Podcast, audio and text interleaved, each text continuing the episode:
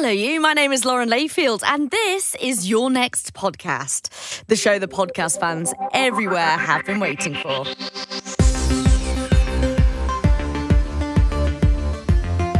Let's face it, finding something to get stuck into can feel a little bit like too much work. So, allow me to take the strain off for you. Every week, I'll play you the first episode of a show I think you'll love. And that means if you follow your next podcast, you'll also have a ready made list of brilliant things to binge. This week, I want to recommend Effin Hormones. It's the first show I've heard of which evolved out of a regular after work pub trip, which is excellent in my eyes. You're creeping me out a bit. It's like that ASMR thing, isn't it? I feel all dirty all of a sudden. Sorry. The four women behind it describe themselves as a bunch of perimenopausal ex ravers who got fed up with menopausal women being represented as if being, quotation marks, past it. And their aim is to give women all the information they need to navigate that stage of life. They also get stuck into a bit of campaigning too. To mark Menopause Month, which is October, if you didn't know, Effin Hormones talks to Dr. Nigat Arif about her new book, The Knowledge. If you've seen Dr. Arif on Breakfast Telly, you'll know what a powerhouse she is. Hola, and welcome to Effin Hormones, the podcast about perimenopause and beyond. I'm Emma Goswell, and you know what? It's a real joy to be back after our little summer break. How have you been? Really good, I hope, and I really hope you've been rolling with all the changes that can come at this time of life. Look, we know how you feel, and we've got you. In this episode, you're going to hear from the utterly fabulous Dr. Nigat Arif. And if you're in the UK, you'll have probably seen her on the telly already, because she's the resident doctor on BBC Breakfast and on This Morning on ITV as well. Yes, she's very busy. Now, you're going to hear all about Nigat's book, which is called The Knowledge. It's all about women's health, from periods right through to menopause, and it's full of great advice on how to empower yourself to take charge of your own health. In fact, she's so brilliant, here's a little sneak peek. Do you know what success is? It's what you have up here in your brain and then pass that on your knowledge to your community. And then somewhere down the line, there could be another nine year old Nigat who will just say, Oh, I already know about pads with wings. All of that to come, so stay with us. But first of all, it's time for a catch up with me mates. It's the gang. Woo! Helen, Beena, and Terri. Hi, Here we girls. are. Hello. In person. We are actually in person for the first time in over 12 months. I can well. smell your breath. Oh my god. I could reach out and touch you. Oh, you're creeping me out a bit. It's like Sorry. that ASMR thing, isn't Sorry. it? Oh. I feel all dirty all of a sudden. Sorry. We've literally Reach out only and just started, and already it's getting like Getting creepy. you know Weird. weird, and creepy and a bit dirty. so we've got to get some smints. Oh, we just had a lovely, um, what would you call it? Spread. Lovely Spreads. spread round Terri's. Yeah. tea. Picky tea, that's Picky what you tea. call it. It is a picky tea. It's a picky tea. Oh, hummus, dips. You can't go wrong, can you? Thank you, Terri. It's very You're very kind of you. Would have said cheese and wine, but none of you had wine. You're all on the tea. I know how times change, eh? Oh, I was know. up till midnight having a cheese and wine party with the dog, which was what I'm not doing. it tonight. you think I'm joking? We have this thing called the cheese tax in our house. And if Oh, you, you've got to if you the open the fridge tax. and Yeah. approach the cheese, you'll hear Oh a really? Labrador behind you, and you've got to give him some of the cheese. It's the rules. Have you not tax. seen the cheese tax on, on Instagram? No, Do you not know about this? Oh It's my god, thing. it's so funny. It's a thing. It's a, it's a thing. Yeah. There's a little song. You got to pay the cheese tax every time you. do, do, do, do, do, do. Oh, that's and where then like got all the dogs turn up, and then there's like dogs in bow ties, and then there's like dogs like walking on their hind legs. Honestly, it's brilliant. It's a thing. time well spent, Helen. Listen, when you've got a nine-year-old who watches quite a lot of YouTube, you know these things get drilled in. Um, so listen, season four. This is exciting. I know. And we haven't been together in person for a long time, so we've got loads to catch up on. Surely. Mm. Mm-hmm. Anyone got news? Well, I've just been away for the summer, really. I've had a lovely summer. So, yeah, yeah, cruising. Cruising, cruising the med. I've been cruising. Any yeah. hormonal shizzle, or is it all going okay? Emma's been dogging, you've been cruising. bad. Sleep's starting to fall apart, huh? I said Emma's been dogging, you've been cruising. Oh, yeah. She's I been dogging. Dogging? Well, you're cheese. dogging cheese and whining with the dog. Oh right, yeah. Um, I've been cruising. I couldn't think of a witty enough comeback from what you might have been up to then. They're all weak. Uh, yeah, no, I think hormones. Yeah, sleeps, sleep, um, mood. If I'm honest, um, my periods are down to one day now. Oh, Right. which is interesting. Have you started? You were prescribed HRT ages ago. Have you actually started it yet? Yeah, no, so I have you? did. Oh, did but you? then I had to go back because I wasn't getting on great with it. And then because there was a bit of a shortage, I think it was just like, let's just wait a bit longer. I, I opted to wait a bit longer to go back because what the GP and I were discussing was like how to start something. Because what I think she was looking to put me on, there, were, there was a known shortage. Yeah, that was pretty much everything. There a shortage of at one point. And um, so she was sort of saying, listen, we could start you on this, but then you might go a period without, like, there's a total shortage. So would you rather wait? Like, if you're feeling all right, I was like, yeah, I feel okay.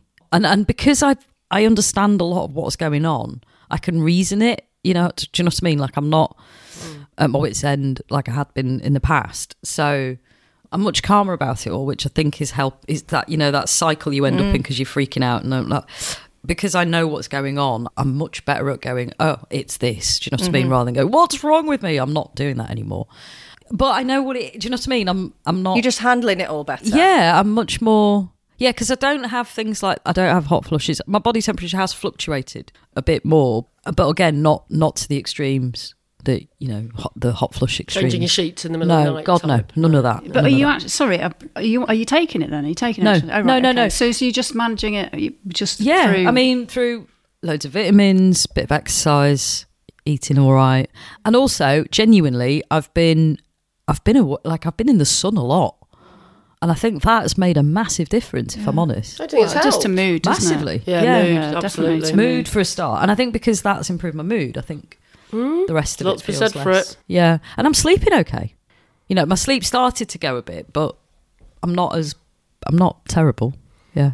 So what you were saying about so I think knowledge is half the battle because I when I first went on HRT, a lot of my symptoms were around sort of physical. There were migraines and palpitations Yeah, and pa- and, I, and I had a lot of anxiety around that time, which I put down to COVID. But actually, a lot of it, I think, I think it was a bit of both. I think it was COVID, but I know it was my hormones as well. But now that I understand Yeah. how hormones fluctuate, when I start getting a panicky feeling that I was getting that anxiety feeling, I mean, I've done a bit of work on this as well to try and help myself deal with it. But I think I recognise now that I'm not going to lose the plot mm. Yeah. when I start feeling like that, mm. and recognising it is is half the battle. And this is where and I think understanding I'm what's all right, going on. and yeah. how because before I was fighting so hard to go. No, this is this isn't me going mad. Mm. Because don't forget, I've had like mad shit like burning mouth syndrome, Oh yeah. and I do get tingly. It gets tingly from time to time. I'm like, I know what it is. It's okay. So yeah, it's just so it is a little bit. I'm not saying this is right, but it is a bit mind over matter. Like I'm okay. I'm not. I know I do need HRT at some point, but for for now, I'm okay. I'm actually okay. That's great to hear. yeah. How about you, Ems? Well, I've got a weird update. Well, I've got two updates from the summer. I will start off with the hormone one, as we are talking hormones. Um, now, as you know, I kind of pride myself as being postmenopausal the longest out of this group. So, you know, I might not have a clue what's going on, but I've been doing it for quite a while. I had my last period in January 2019. I'm pregnant, imagine that. Yeah, I had my last period in January 2019 until this summer. I don't know what the fuck is going on. I suddenly, after not having a period for four years, had a period in August. Like, not a full one like I would normally have, like a day one like you would have had. I I thought I was dying. I was like, why am I bleeding from that hole? That's not. that, that, that you shouldn't be bleeding to You shouldn't be, From yeah, shouldn't be bleeding from any uh, orifice. this just shouldn't happen to me. And I don't know what I would have done if I didn't have a, a, a much younger girlfriend who was still menstruating, and I, I could readily get my hands on. Oh, I've tried a sanitary towel, which are oh, absolutely the wor- God. worst thing, which I haven't worn since about 1984. By Yeah. the way. Walk like a bow-legged, Yeah, like- the old waddle. Awful, aren't they? How do women wear them? They're vile. Anyway, then I tried that for about half a day. and I was like, I cannot walk around with this in my pants anymore. This is ridiculous. the brick. and then had to insert a tampon for the first time in four years. It was horrific. I was not happy about the situation at all. But I just thought, it, but it, it literally just happened for a day and then it went. And did you, did you get like period cramps or anything like that? I have felt like I've been having period pains. Yeah. Oh. How is that oh. possible? How do you go for four years without having one? I would mention that next time you go in. I yeah, probably I, should I, tell do you my know what? I would as well because I know someone else who's. In fact, I know two people, and I recently took someone to a gynecology appointment for that same reason who hadn't had a period in many years Right. and, and had a bleed over summer. So worth getting it checked. Yeah, I should get it checked then, Yeah, shouldn't you I? should get it checked, I was just yeah. too freaked out to Yeah, that must be quite freaky. bring the doctor. Surprise! yeah. Have a look on um, Dr. Louise Newson's website about Okay. postmenopausal bleeding as well. There might be some tips and suggestions on there about what it, you know, what to look out for and everything. I was just in shock. Did it sort of take you back? Were you, were you sort of mentally catapulted back? Like once you kind of Yeah. vaguely realised what was going on? And it just reminded me how I was always massively underprepared because I never knew it was coming, but it probably was regular. But I was just too clueless to work it out, and I'd always be caught unawares and not have a tampon with me, and I'd have ah. blood in my knickers, and I'd be like, "Oh God, it's shit being a woman." And yeah, all of that came flooding back. Oh. All the Flooding. awful, all the em- awful memories. All flooding back. yeah, all flooding back. Dudum. Ah, Dudum. Terrible. Oh. Anyway, so there's that. Other big news over the summer. Anyone notice anything different about me? Have you done it? Oh, look at this. Is, look oh, at an, is that engagement? Have you done it? Have you had a little ah. quiet? Have you had? A, have you done it? You've not done it without everyone, have you? Have you gone? What and, are you talking about? No, she's not done the deed. No, She's well, I thought that might be a wedding ring. It's an No, it's engagement an ring. engagement ring. Congratulations. An effing wedding. We oh, have to get our effing hats on. I have to get your effing hats on. I know, but I. About There was, time. there was this thing on the radio the other day, and it was like, "Oh, call us if you've done something new for the first time recently." And I was almost thinking of like texting in and going, "Well, for the first time today, at the age of fifty-two, I've worn a ring on my fourth finger on my left hand." But Yay! I think it's a good. I think it's quite. It's quite an inspirational. I'm hoping to other people in that you know I have really left things till later on in life, and that, that we talk about things being different at this period in our lives, and a lot of the times it's said with sort of negativity. But I've had a baby at 50, become a mum, and at 52 I'm off the shelf. Yay! I'm engaged to be wedded. I know. Oh, so Congratulations. I'm a- we're absolutely delighted for you, sweetheart. Yeah, it's Brilliant. exciting, Brilliant isn't it? news. Brilliant. Gorgeous news. So just in the process of planning a wedding. So that's something to look forward to for everyone. Something to keep isn't you it? busy for a while, isn't it? Yeah, we are going to have an effing wedding. Whee! Fantastic. Brilliant, brilliant. Oh. But don't worry, no, you haven't missed a party. I, or I, I no. just thought, oh my god, did you do it? Did you go and go to registry office? or Oh, did you elope? Did I? Yeah. Gretna Green. Go to Gretna Green. don't worry. Yeah. You know I like a party, I Terri. do. I it do- I will. do, yeah. I be don't know why that a even crossed my big- mind that you didn't have a. It will be a big Yeah. fucking party. Don't worry. You'll know about it. Don't worry. Excellent, excellent. Well, I hope we all get our effing invites. Yeah, effing will. I know. Excellent. Yeah, absolutely. Oh, that's will. brilliant news, Emma. Well done. Oh, thank you, girlies. Well, it is now time for you to hear from our guest for this episode, Dr. Nigat Arif. Dr. Nigat is a powerhouse when it comes to raising awareness and busting taboos all around women's health. She's a GP who specialises in women's health and family planning, and she's a medical educator too. Now, if you're based in the UK, you've probably seen her on the telly box uh, because she's the resident doctor on BBC Breakfast TV and ITV's this morning. She's got her own radio show on BBC Three Counties Radio.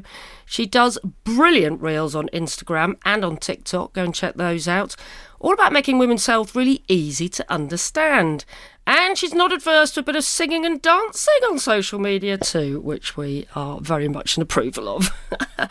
and her book, The Knowledge, is literally everything you need to know about women's health, talking about everything from menstruation to menopause. And we've seen a copy.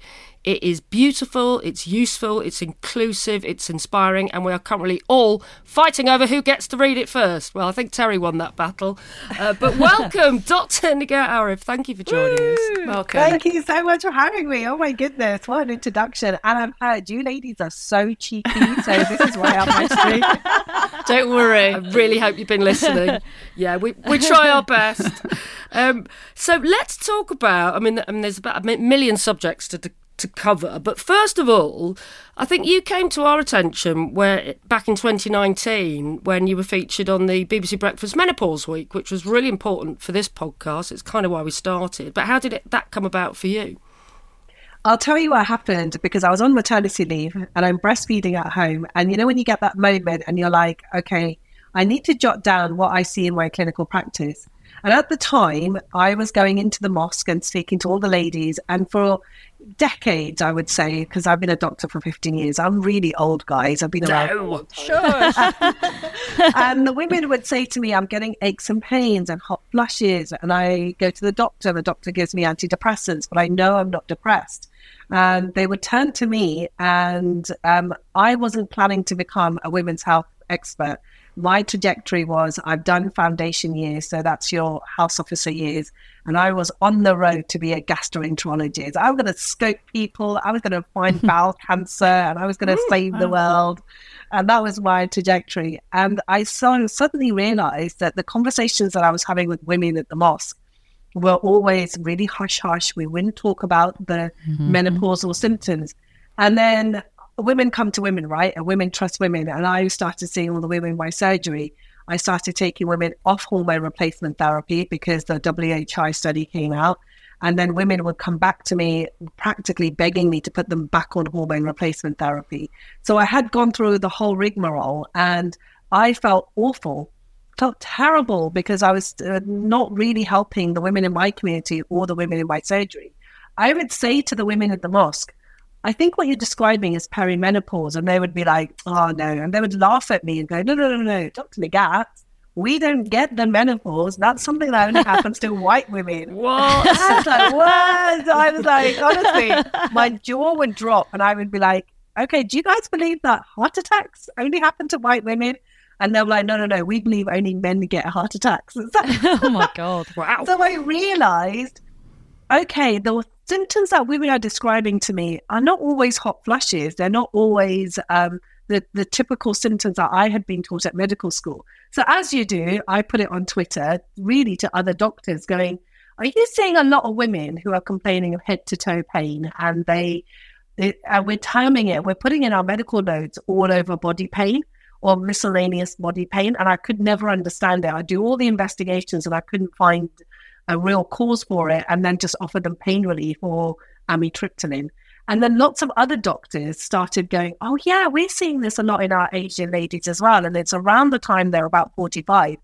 A producer, Lisa Kelly, who's still a dear friend of BBC Breakfast, saw that and said to me, uh, do you want to come on BBC Breakfast? We're doing something called Wake Up to the Menopause. And I just went, no, go away. and that was that was literally how it started. Oh, I heard it was because they offered to do your makeup for you. That's why you wanted to get that was the next thing. That's good because then Lisa Kelly said to me, "Oh, are you sure?" Because I put the phone down. Then I got another phone call about 15 minutes later, and she said, um, "We really would like you to come on because we're going to have this other. We just really are aware that there are no Asian women on our panel to talk about the work and your clinical work. What you're seeing in your practice is going to be really important." And I was like, I've never done TV. I'm literally breastfeeding. I have a five month old. And she just went, oh, Well, do your hair and makeup. And I went, I'm fucking there. I was like, What do you want me? awesome. I went, you don't need to do my hair because I wear a hijab, but I am there if you can sort out like Oh, a ah, I love that. that. Having gone through the breastfeeding experience myself, like actually going and getting a pamper and someone making you look absolutely fantastic, I can totally understand that, why that, that, was, was like. that was it. That literally was the road onto like getting onto the BBC. Mm. I got bribed by free makeup. And since you've done that, you, you are, I wouldn't use the word omnipresent, but you're on quite a lot of different platforms radio, TV, social media. Why do you think that people have connected with you so much?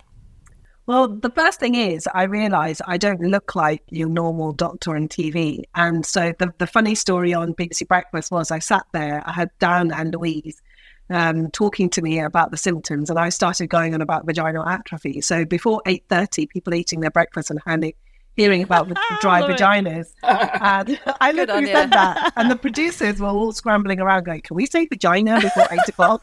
I was like, I've said it now, I'm a doctor. That is such a BBC conversation. I've had that conversation It's before. such a BBC Exactly. conversation. and and then I came off the sofa. I had just spent six minutes talking about what is my truth as a doctor. Right, this is my clinical work. I've been doing it for a well over a decade, uh, albeit I do it behind closed doors. But what struck me was the amount, just from the back of that, so many Asian women going, "Oh my God, somebody that looks like me." was telling mm-hmm. me symptoms that I had thought I was going crazy. So you've got to look at the narrative from South Asian women, right? So our our lived in experiences and our truth when it comes to our body is we don't like to talk about the psychological symptoms of the menopause because it's so taboo to talk about mental health and depression. In fact, the word for mental health is actually pagal, which is translated as madness. We don't actually have madness. mental health yeah. wow. in our language. And so the word for our body parts are also rude and swear words. And we don't have a word in Punjabi or Urdu uh, that directly translates as menopause. So you've got a doctor who's wearing a hijab, a Muslim woman, an overtly Muslim woman, um, sitting on the sofa talking about, say, hot flushes and night sweats and insomnia and lack of libido. I mean, nobody talks about lack of libido. And is able to say, look, the words that we have, say, banji, which is translated as barren in Urdu. That's what we use. That's not menopause. However, I need to be able to give you the lexicon to be able to go to your NHS doctor and say, I don't need antidepressants. I need hormone replacement therapy, which is first line uh, according to NICE since 2019. And I think that that bridging of information of two cultures and also recognizing that this is my work, but it, it allowed people to sort of warm to me. It's taken its time. It, it wasn't easy going because, let's face it, you don't normally see a, a doctor wearing a hijab talking about vaginal dryness on the BBC. So, a lack of libido. And so it, it, it came with its sort of pros and cons. I initially had a lot of trolling and backlash. And I would say in the last six months or so, I've come to a really happy medium where people are like, oh, okay, I know who she is and what she does. Who was the who was the uh, trolling and backlash from?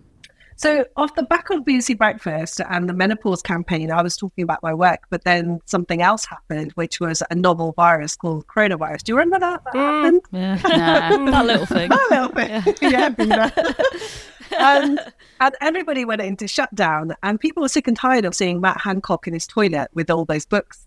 And, um, honestly. And so uh, I was doing my work. Suddenly, um, our GP doors were closed, but we were working online and via video telephone consultations.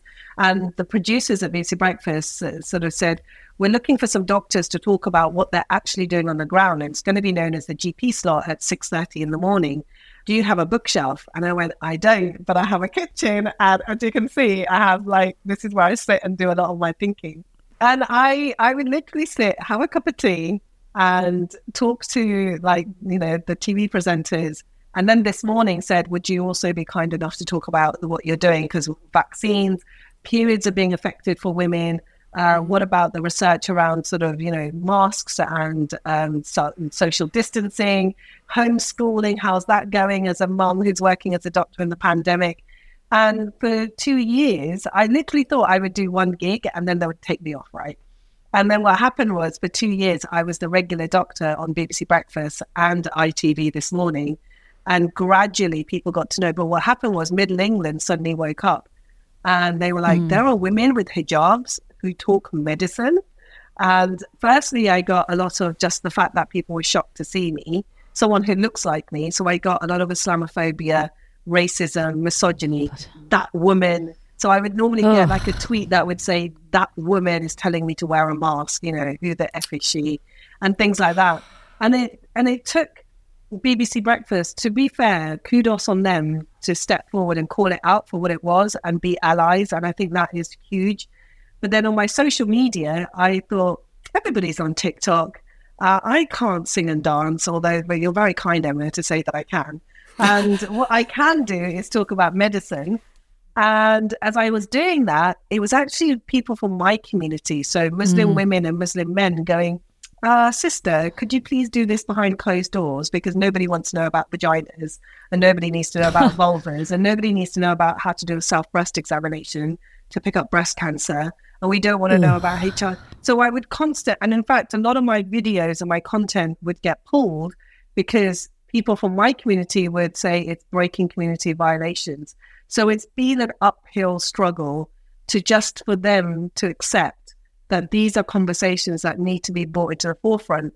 Me as a clinician, all I'm doing, it's stuff that I'm doing with a closed consultation door.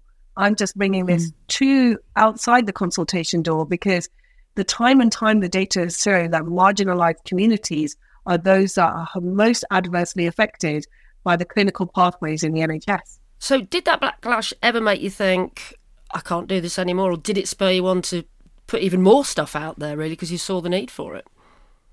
I think this is where you form allies and you form a tribe. And what I did was I collected a tribe of women, likewise, and actually men who supported me, fellow clinicians, fellow doctors, because uh, I'm sure you've noticed, um, you know, with your podcast being the effing hormones, that the women's health space is very loud and uh, very uh, powerful voices are within that space as well and uh, to then, and also whether we like it or not, uh, you know, because the white community is the major majority of the community, whereas we know Black and Asian community is 14% of the population in the UK.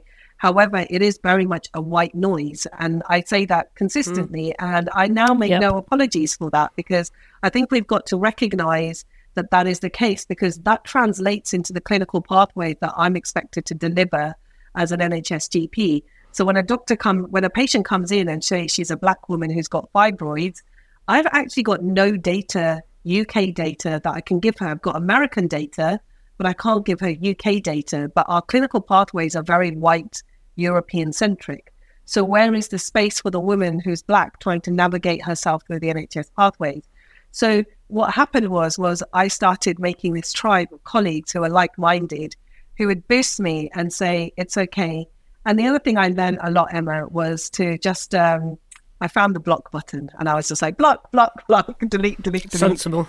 And mm. I I realized that those that want to listen to my message will find me, and those who don't want to listen to my message, then I'm not for them. I'm not their cup of tea, and I've made peace with it. That's fine. You go on and do your work, and I'll do my work. Nigat, you mentioned the experience of black women. One of the stats in your book, I love your book, by the way, it's absolutely fantastic. One of the stats in it that really shocked me was that black women in the UK are four times more likely to die in pregnancy and childbirth than white women. And I mean, we see some of these statistics at times, don't we, around the NHS and treatment of black and Asian women it's like what what's happening to change that? I mean, I know your book is going a, a, huge way towards that, but what can we do, and and what what's happening in that arena to to tackle this racism, but not just in the treatment of patients. The other thing that I, I read was the workplace race equality standard in the NHS, which has shown that three in ten staff have faced racism and prejudice in the NHS. I mean, that in a Western society is really shocking. But I suppose my question is is how do you tackle that as a, a woman of faith and a Muslim woman, but also a, you know, a, a clinician, a practitioner, and someone in your own community? When it comes to um, calling out racism, it's really hard because overt racism, we I always say it doesn't exist, but it's microaggressions. And as women, we will know what that means. That microaggression is just being a woman. Um, that there'll always be something that they'll do or say, and uh, unfortunately, gaslighting happens a lot. And let's break that down even further. Medical gaslighting happens even further. Let's start break down that statement even further. Medical gaslighting in Black and Asian communities happen further. And the reason being is because we don't have them included in the data. So why don't we have these individuals included in the data or these marginalized communities? Well, firstly, there's not a lot of trust within these marginalized communities of mainstream uh, organizations that want to carry out research and data. And this is because we've got to understand the historical um, colonialism and also slavery that has had to play a huge part. So I'll give you an example. The Sims speculum. So when you go in for cervical screening and we put a speculum inside you, that speculum was actually from Marion Sims, uh, the father of gynecology, who was an American physician who worked on the plantation fields. So he would actually experiment on black slave women by putting spoons and spatulas without anesthesia in their vulva and vagina to understand the gynecological procedures to perform on white women who would get anesthesia. And also, that's how the development of the SIM speculum. So it's something we use still now Gosh. in 2023. Wow. But you know, these that stories. I don't think most people know that. That's horrific. No. no. And these stories are, are lived truths within the Black community. And these stories travel from generation to generation because the only way to understand for Black women to the hardships that they have is the only thing is for their generation to make sure that their history And the, the foundation of gynecology has been made on Black women is never erased. And when you've got that as a story that goes from generation, from ancestors to ancestors. So when we in 2023 say to Black women, we'd like you to take part in, part in this research, the first thing is, is that what background have you got to say that this is safe for me? Well, we really don't because it's mm. done unethically. Also, what can you guarantee that I will actually be the recipient of the outcome? Well, we don't. Too many times I've done research studies or I've been part of research studies, and the black women say, Well, I filled out that questionnaire about endometriosis. Where is the actual doing bit? You said you will listen to me, but you're listening, but you're not actually doing and implementing any of the change. So the racism has to be called out where it can. You form allies where you possibly can. The overt misogyny has to be called out. Mm. And also, we've got to recognize the um, where gynecology has really owes its debt to is the Black and Asian and ethnic minority community women. And then build that trust gradually. I think at some point you just have to say, right, we're moving on from this, but we recognize where we come from uh, and honor that and then allow that trust to build. And trust is one of those hardest things. And then have ambassadors from those communities amplifying that message. For someone to see me who looks like them, who talks like them, that resonates far more in regards to information that I deliver. So I completely understand that majority of people who see me on this morning, firstly, just stop because there's a woman of color and a woman of faith who is unapologetically herself. Uh, I think I heard Stormzy say that because I asked him about um, being a black man and having grime music, and he just said, "I cannot uh, whitewash my music any further because I will I will refuse to apologize for being a black man who grew up in inner state London uh, and mm. Tower Hamlets. I will refuse to apologize for my blackness, and I think that has to come to a point where we just accept that I refuse to apologize for being brown. I refuse to apologize for wearing a hijab. I refuse for being a woman who's, you know, coming up to her 40s. You, as women, you must, you know, refuse to apologize for being a menopausal or postmenopausal woman. I think that those that's the only way to combat it, to combat the the injustices that we see around us. Quite right. And you're the only person on the podcast to name check Stormzy, so thank you for that. yeah, love it. I don't think your presence on TV just resonates with um, women of color or Muslim women. I'm I love it that you're on TV. I love your book. I the first thing I opened no. when I I saw when I opened your book was women of color, and every medical textbook I've ever looked at has shown women, white women, or you know every every menopausal or perimenopausal resource we look at is majority of them until recently have been white women. And it's just so refreshing to to hear perspectives and to see other women represented. I just i think it's brilliant. There, there's a little story behind that actually because you're absolutely right. I studied at barts in london and every textbook i would open would be either a line drawing of a vulva or a breast or it will be caucasian skin and i would never see women who look like me in it so when I was writing this book, the first thing I thought about is that nine-year-old Nigat came here as an immigrant, and I'm the first, uh, I'm, I'm the eldest of five siblings, and I learned English. So I naturally, as happens with lots of migrant families and refugee families in this country, is that the eldest will learn the language first before the parents do, and you end up being the translator. So I went through translating for women in my community and not really understanding I'm translating miscarriage or heavy periods or endometriosis or menopausal symptoms. And then nearly 40 year old Nigat was thinking, shit, oh God, I'm now a doctor and I'm still translating the same things, if that makes sense. Yeah. And I'm still trying to decipher the same problems. And how can I make sure that my women or women of color are represented?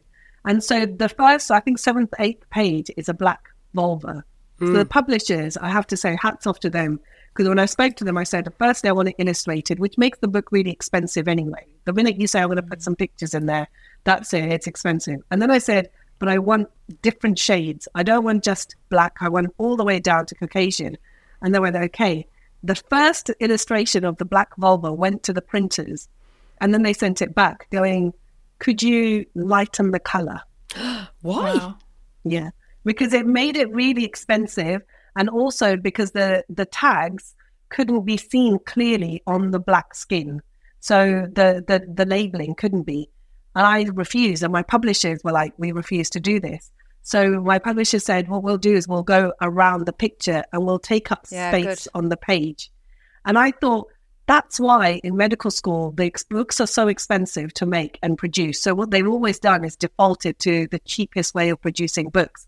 But also it line drawings realized, yeah, which is line drawing, which also made me realize then that historically, even in medicine, we hate women taking up space on a page. Oh, that is Amazing. So, so this is a meta. This is metaphorically correct. Wow. So for a woman's vulva, I've had to go around, and I was like, "We're gonna, I'm going to take up as much space Yes. as I like." So it's taken up a whole page. brilliant. But doesn't that translate into society as a mm. whole? As mm. women, we're told to be mm. small and demure, be quiet, don't talk about your perimenopause, don't talk about your desire and sexual libido. Be small, be be be smaller, take up less space.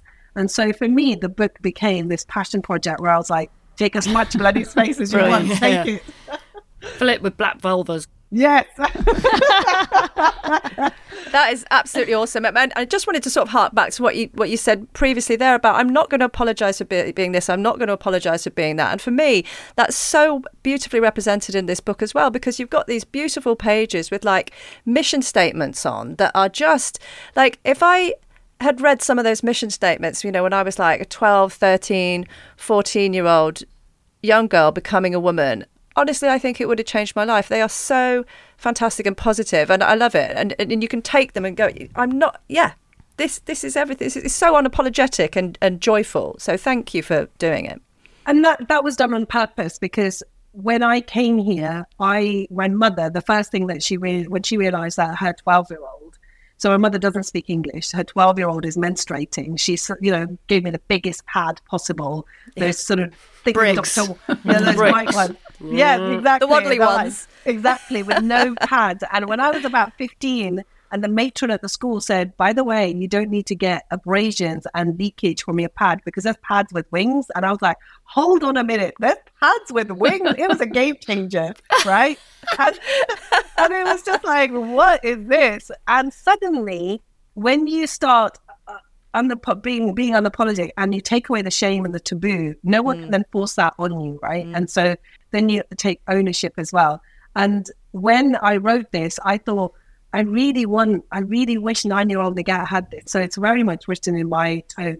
So it's not a medical book per se, it's an accessible mm. book. And I'm dyslexic, so I made sure that it was on colored paper so people who are neurodiverse can read this quite easily with all the pictures. And so it there were so many layers of thought that went in. It took me two years to write this. So my heart and soul went into it. And then to have people who are colleagues like Dr. Zoe from this morning or Dame Lesley Regan, who is the ambassador for uh, the Women's Health Ambassador for the for England, uh, which is the first women's health strategy that we've got, to say, I wish I had something like this when I was younger. It was like So music to my ears because I thought, Yeah. oh, my contemporaries, who are usually the harshest critics, they like this. This is good. So when you sat down to write it, when you came up with the idea, who were you writing it for? Why did you want to write it? I was writing it for nine-year-old Nigat, and that's the honest truth. Aw. She was she was constant, constantly in my mind. And in fact, the audio version of the book, if you listen to it and I read the acknowledgements, I start crying a lot because I had to stop because I think that people always say to you to ask me, you know, where uh, what is success, Doctor Arif? You know, are you successful because you became a doctor as a migrant child? And I keep thinking, do you know what success is? Not even awards or being on this amazing podcast, because although this is success, Oh, but like it's it's what you have up here in your brain, and to physically then touch it and grasp it, and then pass that on your knowledge to your community and say, light your candle in this so you have knowledge, and then light it on further and then further. And then somewhere down the line, even when I'm dead and gone, there could be another nine year old Nigat who will just say, Oh, I already know about pads with wings. that's, that's it. Mm. I'm done. Ah. Mm. You're making me feel a bit emotional. This is so inspiring and brilliant. Thank you. I mean, you you were aiming at nine. You, I mean, we're all sort of a similar generation, really. But what do you think about education for girls at school now, today? Is it better? I do think it's better. It's better for my generation. If you remember, I don't know how it was yeah. for you guys. It was like the boys and the girls were split up. So the boys were told, you know, taken one way, and we were then taken another way. And we were never together. It was like, okay, the I remember we had a lady from uh, Always, the the the company, mm. come and talk to us, and she showed us tampons and she showed us pads and. And she was like, a lot of girls don't bleed that much. You probably only get like a tablespoon of blood. When I started bleeding, I know that, like, that tablespoon of blood thing is just it's nonsense. Such a, such such a load of nonsense. And then she showed me a tampon, and I took a tampon home and I showed it my mum. My mother was horrified, and she was like, "Oh my god, you can't have this. This will break your hymen, and people will think that you're not a virgin." So tampons were off the table, Gosh. and that stuck in my head. And then I'm a doctor who does women's health, and it was only till I was about 34, and I thought, why don't I use tampons to make my life a lot easier? And that's when I self taught and watched YouTube videos on how to insert a tampon. And I think that this just shows, even as doctors, we all have our own limited knowledge, and there's a different way of how our uh, upbringing really impacts our understanding of our bodies. And if you have a culture where you're hypersexualized, so your boobs are hypersexualized, your vulva and your vagina are hypersexualized, and you think that they're not part of you, there's shame attached to them, you don't even want to learn to actually make your life a lot easier. And so, on that respect, yeah, I think that we have moved on so much in regards to schoolgirl education. And then on top of that, the next layer is now social media. There are a whole generation of women who are growing up empowered, but amongst that, we've got to make sure that we completely always come back to control who controls women's bodies, and it's mm. women themselves. So Roe versus mm. Wade the fact that a government can decide your abortion mm. when abortion is healthcare, the fact that social media at some time still airbrushes women and uses that as the aesthetic, or the we still see blonde, white, slim faces in AI. And if I put myself in AI, I don't see myself at all still. The fact that the aesthetic of beauty is still white European centric. And so someone who looks like me is not considered beautiful. I mean, I don't mind that, but we still value um, sort of what's on the outside than what's on the inside. And I think that's something that we continue to learn, but also then trying to educate women back to the basics about their body because we always get this backlash about, oh, the pill is awful and um, you don't need to do, you know, all these misinformation. So it's that constant battle of misinformation with technology is is where we're heading. Do you think we're getting better at breaking down those taboos, or do you think like even women are guilty sometimes of you know not talking about things enough? And I just listened to a really interesting interview you did, in which you were talking about one of your patients who said to you, and this was a very educated woman, you said, who said, "Why do you keep banging on about the menopause?" Our mothers went through it, our grandparents went through it, our aunties went through it. It's just part of old age. Stop talking about it. Just get on with it you know that that sort of stuff is still going on, is it? So we are definitely getting better. I mean, look at you guys, four incredibly empowered women. But if you think back a decade ago, were you making podcasts about this? No, we didn't. We didn't know anything about it. That's why we did it. No, I mean, we, we started it because there wasn't anything. I mean, this is we started this before the, the, the sort of the Davina revolution. Yeah, you did. Um, and you know that there was nothing. And actually, we started it because we had no fucking clue yeah, what was we, going on. We did on. it because our mums, our mums hadn't spoken to us about it. We have a lot of agency as individuals. We're all educated. You know, like we're all, we're all.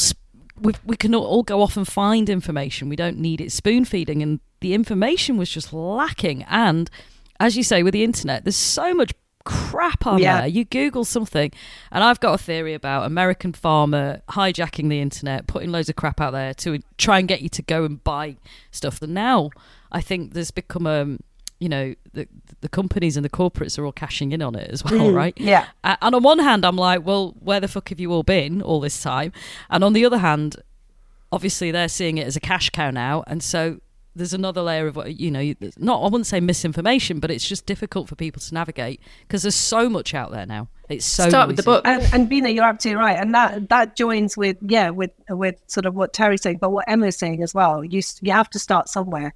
But if you start with the nhs the nhs is actually still written and managed mm. by men who are white middle class men and the nhs so far even though menopause information the website was outdated data it was still talking mm-hmm. about how HRT causes breast cancer and all women shouldn't be off it. So it's really difficult to decipher because where do we move on as a society and where is technology moving on is really tricky. I mean, my book has already been outdated already.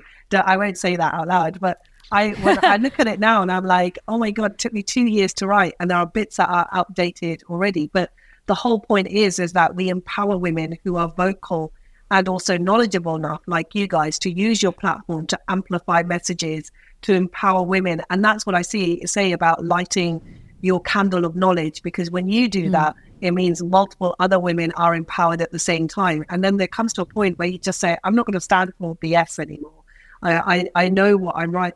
And that also allows companies to know that they can't tell us, sell us snake oil. It comes with mm-hmm. collaboration. Mm-hmm. Women, historically, throughout history, women are amazing resources to tap into for money, right? Whether it's our self esteem, buy this bra and you'll be amazing.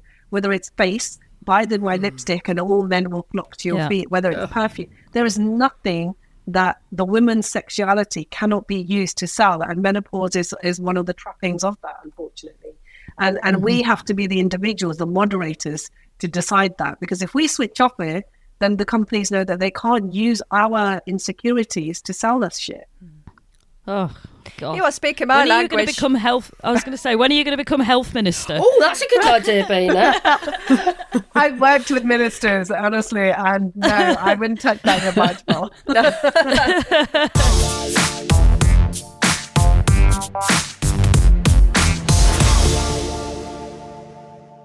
so you were saying about that, you know, just in terms of the um, the commercial side of being a woman, one of the facts in your book really um, really stood out, and that was that women spend on average eighteen thousand four hundred and fifty pounds on products which are geared towards. Oh my god! I know. When I heard that, yes. I thought, oh my god, I could have put that in an yeah. ISA when I was like twelve oh or something, and had you know paid a paid a mortgage off by now. But yeah, and, and get this, this is even more crazy. Uh, uh, on average, a woman bleeds for seven years of her life. Wow what did you actually say that money went on? Products geared towards period. So yeah, painkillers, pads. It might even be sort of time off work, sickness. Well, remember, time is money, right? We forget mm-hmm. that our time is so valuable, and we don't monetize it as much as men do.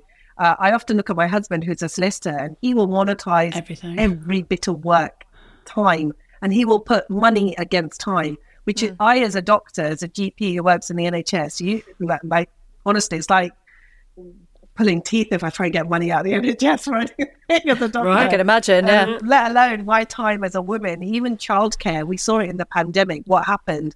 Well, women were told to go back home because unfortunately society still sees women's role as being the maternal figure and the caretaker. And our time is superfluous to men's time because men's time is far more expensive. And so they're valued. And what happened when lockdown came and uh, everybody could go back to work and start commuting. My husband commutes into London, and he sort of in June, July time when the lockdown was lifted, and he was shocked because he took a photo and sent it to me, and he said, "In my train carriage, there are only men. I cannot see any women." And it was because women were still homeschooling or they had been made redundant in in the pandemic, which shows which shows from the Fawcett study how little we value still our women, our society if you think of it as a as a household, as a home, we don't invest in the foundations, which is the women, and then constantly we're saying, "Oh, but our economy needs to thrive." And if you look at the data, if you support women with their healthcare, women and girls, so understanding about period products, if you're understanding about the cost, the taxation that's got put on on period products, uh, the painkillers they're twice or three times doubly more expensive than stay standardized painkillers, hospital appointments, women wait longer for painkillers. I mean, the, the catalogue of stuff that isn't geared towards women. And then we say, oh, how can we make the economy thrive? Well, if you invest in women and girls and make them well, the household as well, then the blinking economy thrives. Like yes. everybody well, no, this, is, this is it. it it's just such it's such a no-brainer. If men had periods, they'd have free period products. I think that would oh, happen, wouldn't absolutely it? Absolutely. If men, if men, if men got pregnant, how different would the world? absolutely, and and we and men, men. I went no. to uh, there was a King's Trust meeting recently, and they were talking about women's health, and then somebody piped up and said, but we need men's health as well. And I just thought, okay, I, I sort of had to take a moment to think about this. And I said, you know what, you're right. We do need men's health. We need better prostate cancer uh, pickup rates and tests, and we need to think about men's cardiovascular problems. But actually, do you know what? Men are doing really well in regards to all of that. In regards to research, They've invented. Viagra. Yes, for fuck's that's sake. where I was going to go. You know what I mean? Like, and it's available over the Yeah. counter. And Yeah. like, for Estrogen isn't. Vagina estrogen. There are more health risks with Viagra, aren't there? There are more health risks with Viagra than there are with women having testosterone. Exactly, and topical vaginal estrogen. And I remember in my surgery, I went to, I was asked to do a talk, and I thought to myself, okay, uh, I'll go and do this talk about, you know, women in medicine and how, as an NHS doctor, I'm doing women's health. But the day before, I was doing a coil clinic, and I, on a busy NHS clinic, I can do up to eight coils, you know, copper to hormonal coils like Mirena. And I have a copper coil, and unfortunately, I know that I'm I will flood. And on this particular occasion, I got caught out with my sanitary products. So I'm doing my coil clinic, and as I got up from my chair, my patients all fine. I flooded through my scrubs onto the mm. chair. The nurse, bless her, was aghast because she was like, "Don't try if you're bleeding down your leg." The patient was more worried about me, even though I had just done her coil. And I was just like, "Don't worry, guys. You know, I I can tell you what's happening. I'm flooding because I've been really poor with my sanitary products. It's been a really busy day, and I'm just going to nip upstairs and go to the toilet." Our NHS surgery has nine women and two men. And did we have any sanitary products? No, we had no, sanitary products in Oh our own gosh. NHS practice. So I used toilet roll, as lots of women will know that experience mm, of using toilet there. roll to clean yeah. yourself up. Drove to the practice village and then brought loads of sanitary products and then brought them back. Now, I'm from a place of privilege. I completely understand that. I'm a doctor. Yes, I've got some money. So buying some sanitary products is absolutely fine. And this is where I have a real issue with, say, you know, um, period poverty. So terms like that mean that we normalize issues around periods and the fact that our sanitary products are here. I will give you this because you've been a good girl and you can have it. No, these are our basic rights. Our body mm. bleeds. We on average bleed for seven years. The fact that you're giving this and sanctioning it, we wouldn't sanction water. We wouldn't sanction, you know, mm. guttering. We wouldn't sanction air. But you are sanctioning something that I cannot control my body from doing on a mm. monthly basis. And yet we will flower it around by going period poverty. I hate that term because what it means is that women feel that it's on them to mm. make sure that they fix the problem. And mm. we're all in the same sort of storm, the women's health storm and the period storm. We've just got different sized boats and we're managing to sort of struggle against that. But we as women need to call out BS like this. It's not period poverty, it's poverty. And you need to deal with the problem as a society. It's not a woman's problem. Well hmm. said. brilliant. Period inequality, you call it as well, don't you? In your in your book. Yeah, I do. I call I call it period inequality because that is one of the starkest inequalities that we teach girls from the age of 10 because they start menstruating at the age of 10. So the girls at age of 10 already know the game. And as a mother, doesn't that break your heart that I'm Yeah, teaching my completely. daughter at the age of 10, okay, this is how you play the game. This is how you manage your periods. This is how you keep quiet about blood and don't tell your boyfriend. This is how you hide your bodily function because blood is disgusting, or you're not allowed to go to the mosque because it's seen as unclean. And we use these words unclean, hygiene. There's no male hygiene products. Like, tell me that there are, and I'd be amazed. And that would be fabulous. And we tell women to put up with pain consistently. Uh, I'll tell you another story. I used to do vasectomies, like not me, but I used to assist on vasectomies when I was a junior doctor.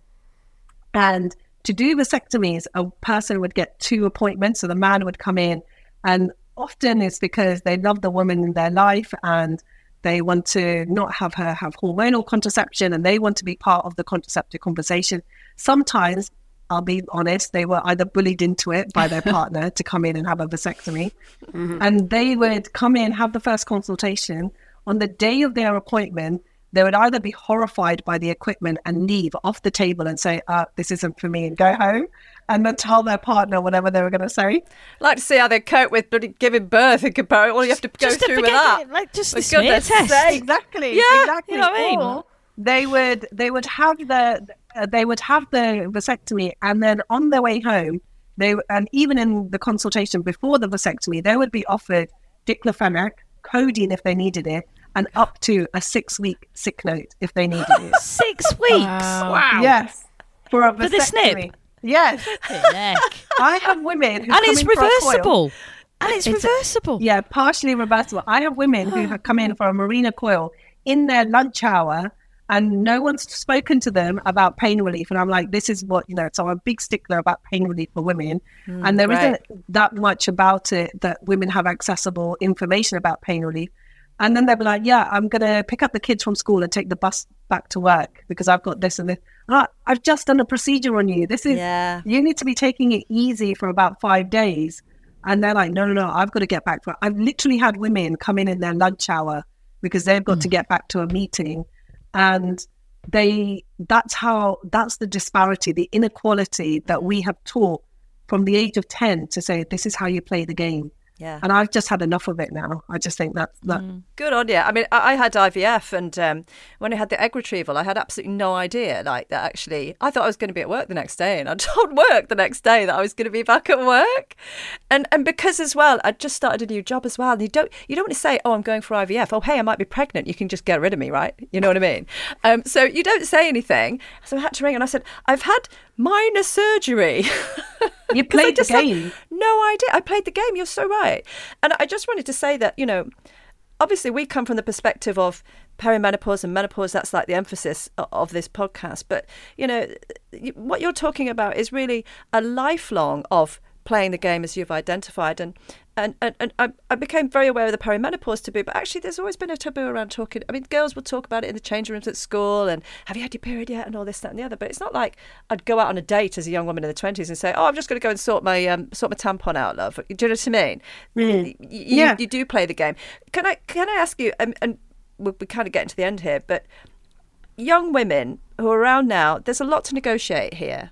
We're, we're trying to knock down the doors when it comes to perimenopause and menopause, and you're providing really inspiring um, things in, in your book and ways to navigate this situation. But what would you say to young women who are entering into this world from now to menopause to, to kind of empower them, I guess?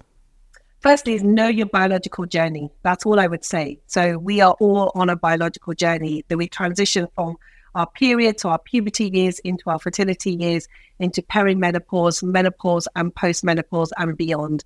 And that's really important. Your journey doesn't just stop in your fertility years. When you're in your 20s, you think you're bomb proof. I mean, I definitely mm. did. I was like, that's absolutely fine.